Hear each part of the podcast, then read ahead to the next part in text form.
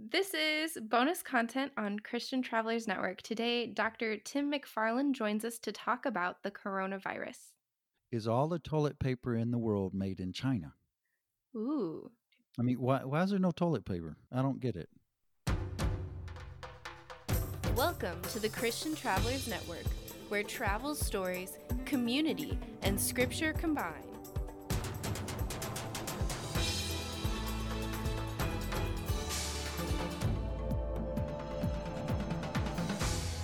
Hey, Christian travelers.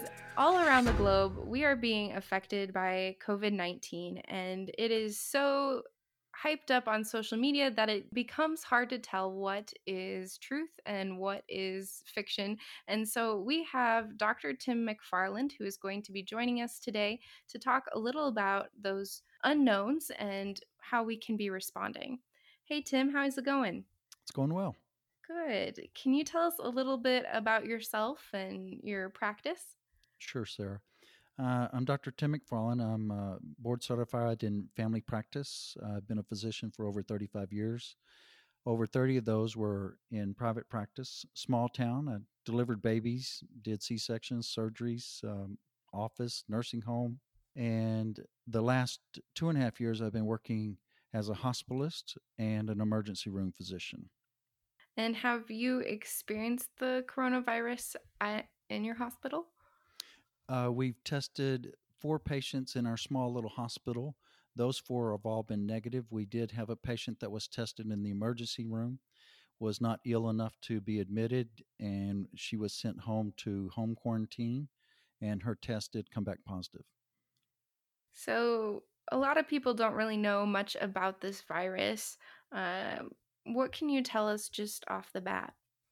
Well, I'd like to just take a second to explain the difference between bacterial infections and viral infections.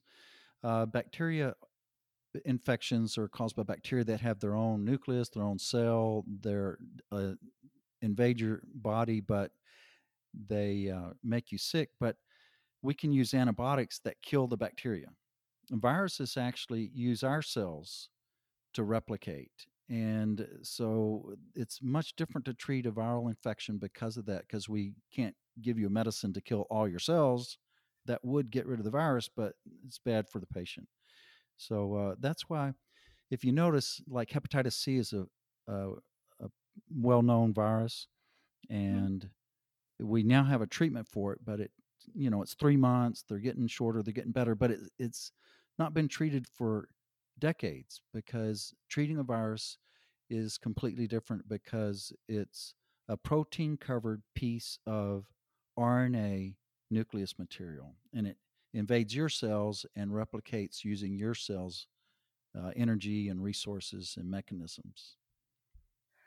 You said something interesting about the bacteria. It made me stop and wonder we're talking a lot about hand sanitizing and washing down surfaces does that is that treated differently from bacteria to virus or is that just kind of across the board? I know it's good to wash your hands but it's across the board you'll see kills 99.9% of germs or whatever's on the little description of the product uh, but there isn't a medical word called germs. There's bacteria and viruses.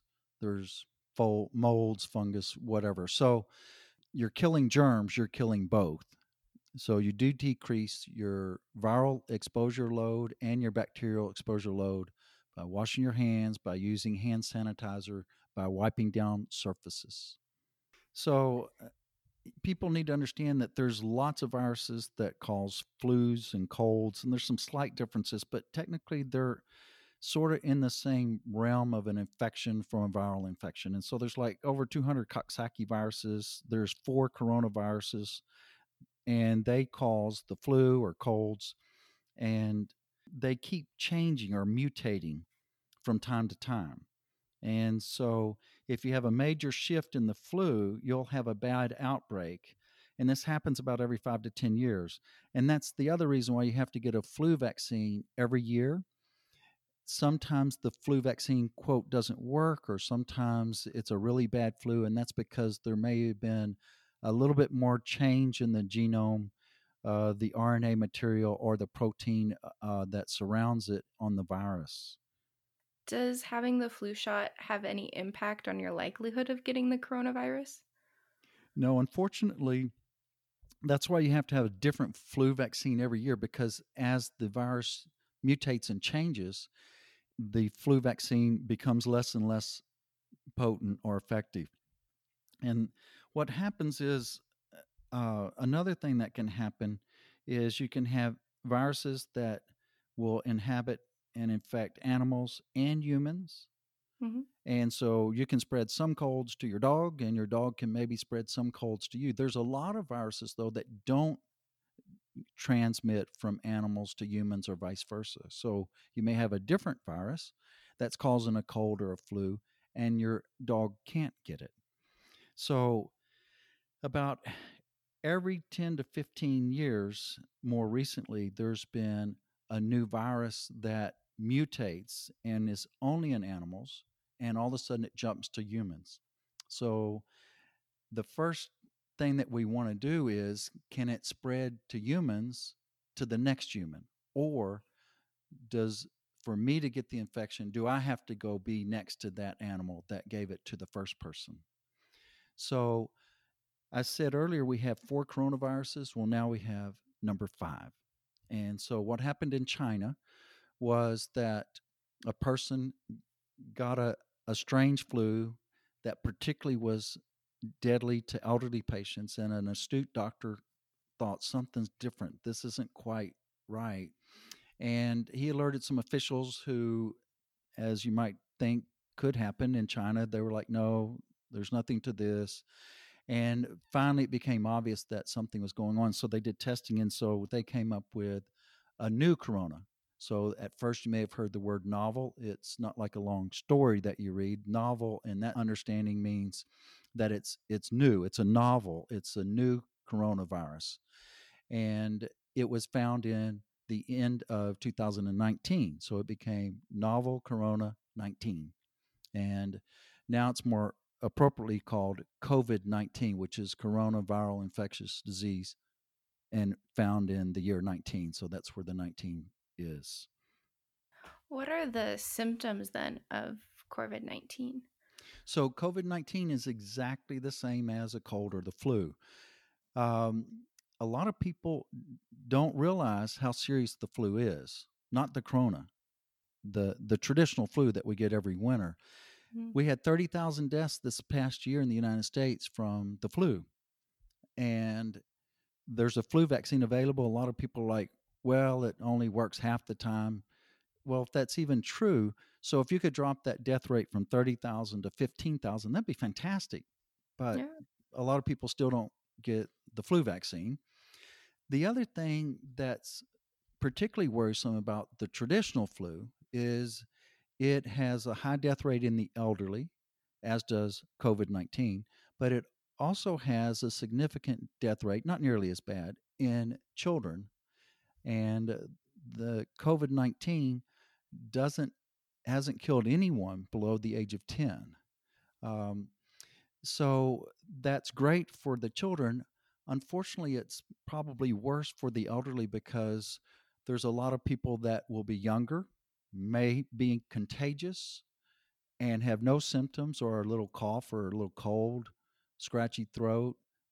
And but they're in and out and about and they're seeing elderly people and they're seeing their grandparents and then two weeks later, they're an elderly person is very ill with the COVID nineteen. So, do you believe that the measures that our country is taking to be in more isolation is beneficial or exaggerated? Yes and no. Let's say this we cannot be so isolated and so germ phobic that we could ever say, oh, we're going to do a lot better job this next winter and we won't have anyone get the flu. The problem with taking that approach is you have to be so germ phobic that there is nothing done and that isn't very productive.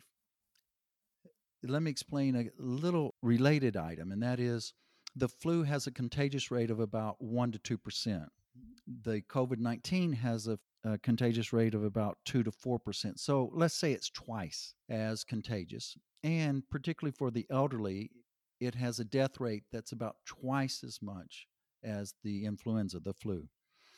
So if you have 30,000 people die from the flu, and this is twice as contagious, that's 60,000, and it's twice as deadly, so that's 120,000. So if we could work hard to decrease the flu from 30,000 deaths to 15,000 deaths, that would be great. And we maybe can do that with the coronavirus. And so, distancing, hygiene, uh, washing your hands for 20 seconds using or using hand sanitizer, um, staying six feet apart or further uh, can be very helpful. Is it going to cut the coronavirus infectious rate to zero? It, eh, no, it won't, but it will help. Um, and then, you know, people just have to decide hey, this is the risk I'm willing to take. I'm going to stay inside. I'm going to order food to be delivered to my house and have them set it on the front porch and let it sit there for two hours to let the coronaviruses die in case there was any on the delivery man's hands. And mm-hmm. then I'm going to go out there and get it and bring it inside and and that's it. You have a very low chance of getting the coronavirus, but that is that's not necessarily a very healthy emotional lifestyle. Is that how long the virus lasts on a surface? Two hours? Okay, well, uh, interesting question. That's a little bit more complicated to answer. Viruses in general, we're still learning about coronaviruses, about the COVID 19, but viruses in general do not like being dried out. They, they do not survive. So, uh, your survival time for a virus, and we assume the same thing on COVID 19, is that on materials that absorb the moisture and dry out quickly, the survival rate will be two to four hours. Okay, so that's um, clothing, cardboard, paper, things that moisture evaporates from more slowly that are non absorbent, such as stainless steel or porcelain, uh, tile, that water will evaporate and leave the COVID 19 virus much more slowly. It may survive four, six, up to 24 hours. Um, you mentioned that it is twice as deadly as the flu. There are all kinds of different statistics out there, um, and the highest I've seen is 10. Um, is that inflated based on the number of cases and the testing that we've had, or? Unfortunately, the answer is not known yet. Okay, in the United States, we're producing more tests and we're turning, we're getting a turnaround time that's much more rapid but we still don't have enough tests available to test as many people as we really need to know have COVID 19, and we're not knowing who they are or where they are. So we're having to self quarantine, uh, and we don't really know how many people get mild infections. Uh, so this came out in China was that it had a 25% mortality rate initially was what it was feared but the testing was only being done on patients who were so sick that they were already intubated. Well, if you're intubated and you're elderly, you have a 25% mortality rate. It doesn't matter the cause. So once they started realizing that there were people who needed to be tested and had COVID 19 that weren't on a respirator, those numbers started dropping dramatically. So, as best we can really tell, looking at broad numbers of testing like they've done in South Korea, you have a death rate of 2 to 4%. It looks like almost all of those death rates are for ill people over the age of 50, and almost all of them are over the age of 70. So if you're over the age of 80, you have a 15% death rate if you catch COVID. What is the requirements for testing or how do you test? Well, the test has evolved in the United States. The United States uh, public health sector is governed by the CDC. Mm-hmm. The rest of the world is governed by the organization abbreviated WHO, that's World Health Organization. And the WHO has done testing in all the rest of the world uh, but the United States We have to do everything our way because we're better. And so the CDC has developed their own testing. Unfortunately, the first set of testing that they came up with was slow, cumbersome, and not effective. So they had to recall them and start all over. Uh, And that put us way behind on the testing. So right now we're getting testing, and as of two days ago, it was taking two to seven days to get a report back. Uh, now we're getting reports back in six hours. Uh, people did a test on this morning. So instead of testing with one machine, taking and doing tests and getting results out for four tests a day, they're able to do a thousand an hour per machine. Wow. So they warned that today you're going to see a tremendous spike in the number of positive COVIDs, but it's because there's been testing stockpiling that's been collected but not run for four or five days or longer. Oh. So when you start running a thousand tests an hour instead of one test for four hours, you start catching up in 24 hours on all these stockpile results. So you're going to go from four positives one day to four positives one day to four positives one day to 2,000 positives in one day. So you just have to be careful. If you look at the raw data, you go, oh my goodness, what a big spike in positive COVID. It's going to be 4 million in a week at this rate. That's not really analyzing the data correctly. So you have to be careful with the information and just realize think of it as the flu on steroids times four. Right now, the test is to use a special Q tip that you put up one nostril and goes into a certain medium and then is frozen and sent to a lab. The original test came out and it was up both nostrils and a different swab for your throat and a sputum collection. And we're not doing that test uh, anymore.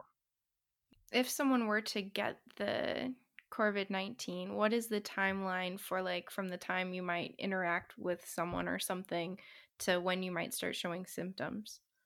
Okay, so it's a complicated question that I'm not for certain we have a good answer for. It looks like from your time of exposure and you technically contract COVID 19, it takes four days for you to have symptoms.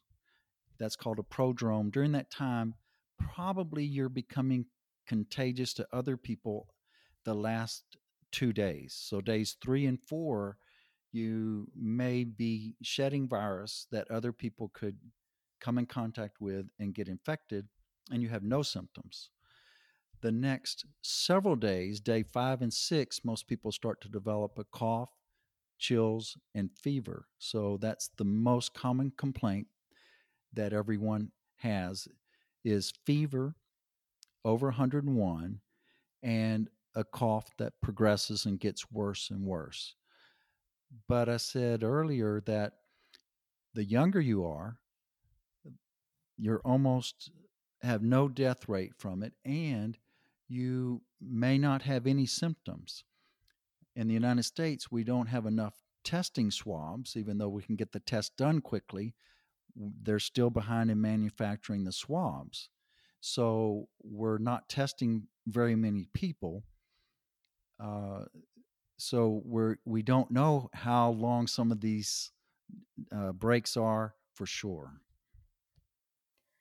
How severe? Um, you said that for most younger individuals, healthy, they uh, tend to have very minimal uh, symptoms, but worst case scenario, ultimately being death. But before that, what is kind of those symptoms looking like? They're going to be the same symptoms as the flu. So, fever, chills, cough, achiness. The COVID 19 doesn't give a lot of runny nose or sinus congestion, doesn't give a, a bad sore throat for most patients. Uh, I've heard a lot of pneumonia. Is that like something as a result of COVID 19, but not actually part of? Uh, no. So it, uh, as part of the cough, mm-hmm. um, it develops and progresses into pneumonia. And that's what gives the shortness of breath and then the low oxygen. And uh, then from that, that's where patients get into respiratory distress or end up in the hospital or end up intubated, or final result is death. So pneumonia is not something that you're going to say, "Oh, doctor, I've got pneumonia." You're going to say, "Oh, doctor, I've got a fever. I've been coughing for 4 days. I'm getting real winded. I can barely walk to the restroom without having to sit down and rest to catch my breath. Something's wrong." Some of the patients have recovered and have been released from quarantine. What are the requirements to be considered recovered? Well, you have to get well uh, you have to be symptom free. And then it's recommended that those patients should self quarantine for 14 days. We remember earlier we were talking about the prodromal end. So now the question on the, the patient exit end is how long are you still spreading viruses after mm. your symptoms resolve? And that's something we don't know. So we're thinking it's less than two weeks as time progresses, we'll get more educated on is it two days? Is it 10 days? Is it two weeks? Is it fluctuating? Some patients maybe they feel great and are improved and they don't have any viral shed. They're not contagious anymore after two days. And some patients, they feel great, they feel good, but oddly enough, they're still shedding viruses a month later. I uh, have heard about a patient that potentially got the coronavirus for a second time. I think it was in China. Have you heard about that? Do you think that um, we build up immunity or can we get it again? So I keep hearing from the specialists that we're not for certain how long your immunity lasts. Uh, with most things, while you have to get the flu shot every year, while you can get the flu repeatedly or colds repeatedly, as I already said, there's a whole bunch of different viruses, and these little boogers keep changing. And so they almost become a new virus in a year or five years or 10 years. And so, to one specific virus, once you're immune to it, you've gotten over it, you, cannot, in theory, get that virus again. You can get a different one that's a cousin to it, but not that identical one. So with COVID 19, there's some question as to whether you convert to permanent immunity or not. Your initial immunity eh, takes two weeks from first exposure to a new type of infection to develop. And then, as it's starting to wear off in about two months, your body makes a different type of immunity that becomes more permanent. For many people, that lasts the rest of their life or at least for five years. And there seems to be some question about whether we're going to have COVID 19 will convert to permanent long term immunity after two months. And that's why there's the question about we feel like you'll be immune for two months, but we're not for certain after that because it's actually a, a, different process that your body does to convert to a permanent resistance and immunity. And we've only had COVID in the human population that we've been studying it almost since January. So it's kind of hard to know what's happening three, two and a half months later. Yeah. Um, you mentioned that you had a patient in the ER who had COVID 19? Yes. So I'm working in the hospitalist, taking care of patients in the hospital. And we've done some testing on four patients, and fortunately, those tests were all four negative. We had a patient that came into the emergency room that we tested, but she was not sick enough that she needed to be put in the hospital. Her oxygen was okay, her lab work was okay, and so she was told to go home and self quarantine, and her test came back positive. So she was notified, and the health department was notified, and she'll have to start working through who all she may have exposed, and they should self quarantine. And the instructions when she was discharged from the emergency room was go to Walmart, buy pulse oximetry. If your oxygen saturation goes below 88, then you need to return back to the emergency room, or if your fever goes above 103. Even without a pulse ox, you can self quarantine and you really do not need to go to the emergency room or to a hospital if I have a cold, I want to know if I have COVID. Well, the worst place you can be is around a lot of other sick people for them and for you. So, by self quarantining, that means that you should stay home, stay away from everyone, continue to do your hand washing and hygiene. And if you get, if you don't have a pulse oximeter, if you get so short of breath that by the time you walk from your bed to your bathroom, you're winded, then that means that your oxygen saturation is dropping with any activity, and then you would need to go to the emergency room. Along those lines of quarantine, um, I guess a lot of people are kind of taking on that mentality of isolation. Do you have any recommendations for them on just how to, I don't know, stay healthy uh, during this time, physically, mentally, and then general maintenance of hygiene as well? You know, one of the serious problems I'm concerned about with this outbreak is that we're going to have a lot of emotional uh, fallout from it. Yeah, by self quarantining perfectly and becoming a hermit, most people do not emotionally do well.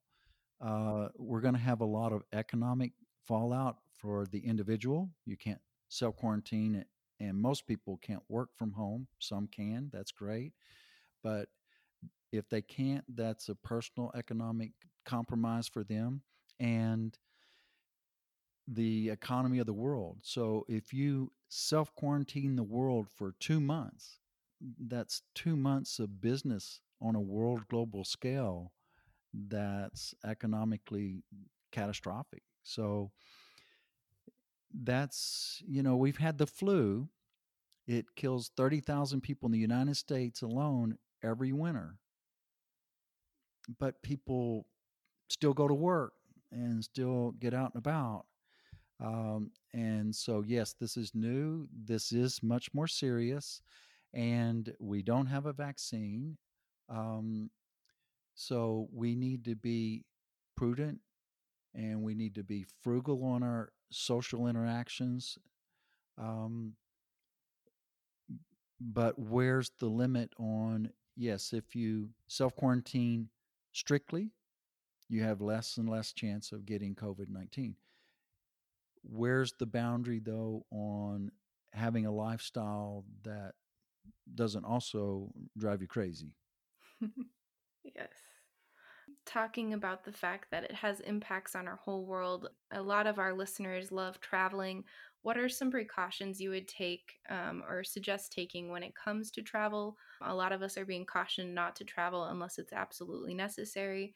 But if they would have to travel, what would you suggest?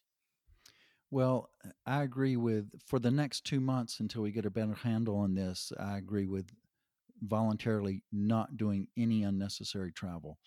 Um, at the same time, if you are going to travel, you want to look and see where your uh, your destination, what their COVID nineteen is. You want to make sure you've got plenty of hand sanitizer. You want to distance yourself. You should have some sort of mask if you're in a situation where there's a lot of high density population, whether that's in an airport, which maybe isn't high density right now, but if you travel overseas, a lot of your metropolitan areas are have subways or trains, and that's that's putting people in a high density situation. Despite all of the seriousness of this, we still, as Christians, have a hope. What is your view on God's role in this? Well, I'd answer it two ways. One to say God's role in it isn't anything. He made the world perfect. There weren't death, there weren't diseases, but sin entered the world and it had catastrophic effects. And if we're not careful, we'll focus so closely on a death rate from one illness that we forget that the biggest death rate is our spiritual death. And so uh, I think we have a hope, as Paul explains, that the world shouldn't understand. And if we don't have a hope, different from the world, we're probably missing some important spiritual lessons about all of life. The, also, I think this COVID 19 gives us some opportunities to share that hope. We can, this is an opportunity that a lot of people are thinking, taking serious thoughts about their life, their, their mortality, and uh, had a friend that staying near the entrance to the grocery store and asking people, Do you want me to pray for anything? What are you worried about today? And just saying that she'll be praying for them. Um, as churches aren't meeting, uh, we still need to remember spiritual contacts are important. Uh, my wife took the opportunity to check on some widows in our congregation and our friends and see if they need anything and see ask them how they were doing it's a lonely time and uh, god is a comfort yes he is and i agree uh, satan wants this to be a time of fear and anxiety but i really think god's going to pull us together in new and creative ways and also I feel like he's equipping us to outreach in ways we haven't thought about. Um, and he's removed a lot of our typical distractions, sports, and sometimes even school and work. Um, not saying that we shouldn't be having those things, but he's he's opened a window that isn't typically there. Yeah, and I think our society and myself probably one of the worst is uh, what I call the the third seed. You know, the seeds that fell on the four different grounds. The third one fell on a seed and it sprouted and it grew up. But it clearly says when Jesus explains the parable to his disciples that the worries of the world and the enticement of riches choked out the spiritual growth of the third seed. And we need to focus on how can we move from being the third seed to the fourth seed where there's 30 fold and a hundredfold return. How have you personally seen God in COVID 19? Well, I just love science, and it's just amazing to look at how we're made, how our immunity keeps us as well as it does, um, how some people, I think, oh, well, I'm a scientist, I can't have a faith because I study science and science is what's proven. Uh, and I look at it and go, wow, there's so many things that are just amazing that I, I have to have faith in God. Um, and so the fact that we can get a new infection and develop immunity to it and recover from it is just a miracle. Yes, yes, it is. And it's so awesome how He blesses us with wisdom and knowledge and people to address those things, but it all comes from Him. So, we have really appreciated having you on this podcast, Tim. Where can our guests connect to connect with you in the future? Well, it turns out my wife and I have, as I said, have enjoyed uh, science and and combining it with faith, and so we've about to launch our own podcast called Paradoxify, where we plan to talk about the unexpected, particularly unexpected stories in STEM and faith, and STEMs being the topics of science, technology, engineering, and math. And we'd love for your guests to visit our website. It's called paradoxify.com. And uh, we've just set this up and we'll be doing our podcast episodes there. They can also your listeners can also email their STEM topic questions or question about the medical side of COVID 19 to Anne at paradoxify.com. Thank you so much. And I will put links to all of that information in the description notes below.